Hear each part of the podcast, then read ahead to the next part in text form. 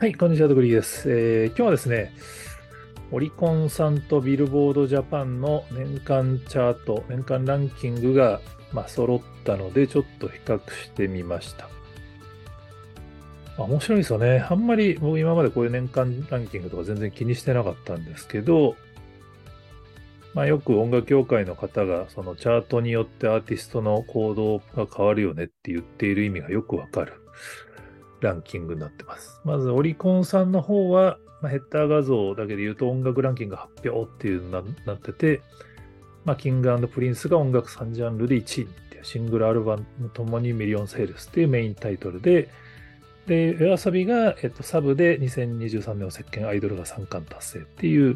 まあ、キンプリメイン、 YOASOBI サブみたいな位置づけですね。で、えっと、一足早く公開されてたビルボードジャパンの方は、えっと、ジャパンホット100総合ソングチャートが夜遊びアイドルで、ホットアルバムズ総合アルバムチャートがキンプリのアルバムで、えーアーティストが夜遊びっていう、まあ夜遊びの方が3分の2っていう感じで夜遊びの方がメインに見える。まあメインサブはあんま関係ないですけどね、そういう夜遊びの方がメインに見える画像になったんですよね。で僕もオリコンのランキング見て、まあ、やっぱキンプリ強いんだなと思いながら、シングルランキングを見たときにあれと思ったんですよね。その、1位キンプリ、2位、3位にスノーマンが入ってて、あれ、アイドルがいないと、夜遊びのアイドルがいないと思っちゃったんですけど、これだから、オリコンのシングルランキングって、だからシングルセールスランキング、CD セールスランキングなんですかね。だからその、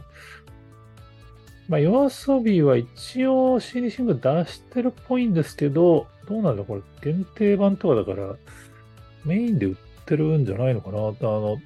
オリコンのシングルランキングにはアイドルトップ25にも入ってないんですよね。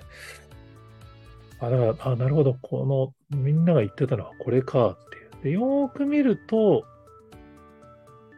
オリコンの方も合算シングルチャートは夜遊びが1位なんですよね。だから、いわゆる CD とかデジタルとかストリーミングとか全部合算すると夜遊びが1位なんだけれども、オリコンにおけるシングルランキングというのは合算じゃなくて、あくまで CD シングルランキング、まあ、過去のもののランキングがずっとメインで扱われてるんで、シングルアルバム、合算アルバムっていう方は、キンプリが1位だったから、まあ、キンプリの方をメインで紹介するっていう立て付けになってるのかなっていう。なるほどなって。まあ、日本はやっぱ世界に比べても本当に CD の売り上げが未だに非常に高い国っていうのが、まあ、その AKB やジャニーズの影響だみたいな話が、僕も最近は見てもらってようやく理解した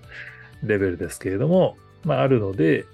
まあ、こういうことかっていうのはようやく分かった感じですね。ちょっと今本さんがそのチャートの集計方法なんかをツイッターに画像で紹介されたので、興味がある人はそれを見ていただくと違いがよくわかると思いますけれども、まあね、ちょうどあの、レコード大賞が、なんか軽くプチ炎上してたんですよね。その、日本レコード大賞の大賞に選ばれる、最優秀作品賞に選ばれるためには、まず優秀作品賞に入ることが必要らしいんですけど、優秀作品賞にまさかの夜遊びのアイドルがいないっていう。やっぱネット側の人間からすると、その、今年を席巻した楽曲なのに、それが優秀作品賞に入ってないってどういうことっていうのは正直僕もびっくりしたんですけど、まあ、その代わりっていう感じで特別国際音楽賞のところに夜遊びが入っている、いて、まあ、だレコード大賞当日も、アイドルはだから歌唱はされるのかな？ニュージーンズもなんか披露するみたいですけど、でも、優秀作品賞に入らないですよね。で、僕もそれはちょっと正直違和感あるなと思ってたけど、まあ、日本レコード大賞ですからね。レコード大賞っていうからい多分主催が、レコード協会とか多分そういう物販をする側の人たちがメインの人たちが選ぶ対象ってことだと思われるので、僕もすみません、詳細知らないですけど、まあそうすると当然このシングル、オリコンのシングルランキングに入ってこないような曲をやっぱり優秀作品に選びにくいっていうのが、まあ、レコード対照的価値観からするとあるんだろうなっていう。まあ、事情はわかりますっていう感じですね。で、本当にそれでいいのかはすげえもやもやします。しかもなんかレコード大賞って僕知らなかったんですけど、旧ジャニーズ事務所ってなんかずっと辞退してる歴史があるんですね。だから、てっきり夜遊びのアイドルがその優秀作品賞に入らないからには、オリコンのシングルランキング上位にいるところのキンプリなりスノーマンが優秀作品賞入ってるもんだと思ったらいないんで、あれと思ったら、なんかどうも過去になんかあって、ジャニーズ事務所もレコード大賞は辞退するっていうのが決まってるから、今回も多分選んでないってことっぽいですね。なんかそれはそれでなんかちょっとその、昔の忖度が残ってる感じでも、まあ忖度っていうか逆忖度ですけどね、残ってる感じでもやもやするんで、別にジャニーズ事務所がこうなった段階だったら、レコード対象としてそのシングル売り上げ、アルバム売り上げを重視するんだって、やっぱここは優秀作品にキンプリを入れるべきだったんじゃないかな、みたいな、ちょっといろいろもやもやしちゃったりはする感じありますね。まあ、この辺がやっぱ来年どうなるかがすごい興味深いところですね。やっぱりこのジャニーズ事務所がスタートエンターテインメントになって、まあ、で、DX、デジタル化進めるって言ってるんで、まあ、ちょっとね、独自の音楽配信サービスに力入れるって言ったから、サブスクに解禁しない可能性もあるんですけど、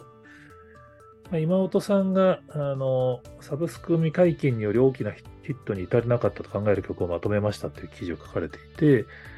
まあ、要は、キンプリやスノーマンは、その CD セールスだけしか出てないんで、やっぱ総合チャートで損をしてるっていう。のは、実はその、キンプリもスノーマンもサブスクを解禁していれば、そっち側の総合チャートももっと上がってきたんじゃないかっていう見方もあるんで、これやっぱり本来はね、CD かストリーミングかって別に2社択一ではないですから、やっぱ組み合わせによってよりグローバルな人気広げたりとか、より幅広いファンを増やすっていう選択もできるはずなんで、これがスタートエンターテインメントになってどう変わるか。まあ、それによって、オリコンのこういうランキングの集計のこのどっちを重視するかっていうのも変わっていくのかっていうのが、来年はめちゃめちゃ注目ポイントな気がしますね。それによってやっぱり既存のアーティストもそのどのチャートを重視してどういうプロモーションをするのかとか。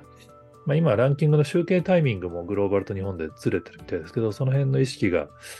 業界全体でよりそのグローバルのやり方の方を意識するやり方に変わっていって日本の音楽業界がこう、日本の音楽自体が海外で聴かれるチャンスがより増えるかどうか。ストリーミングにね、ないってやっぱり海外の人からすると音楽が存在しないも同然になっちゃうんで、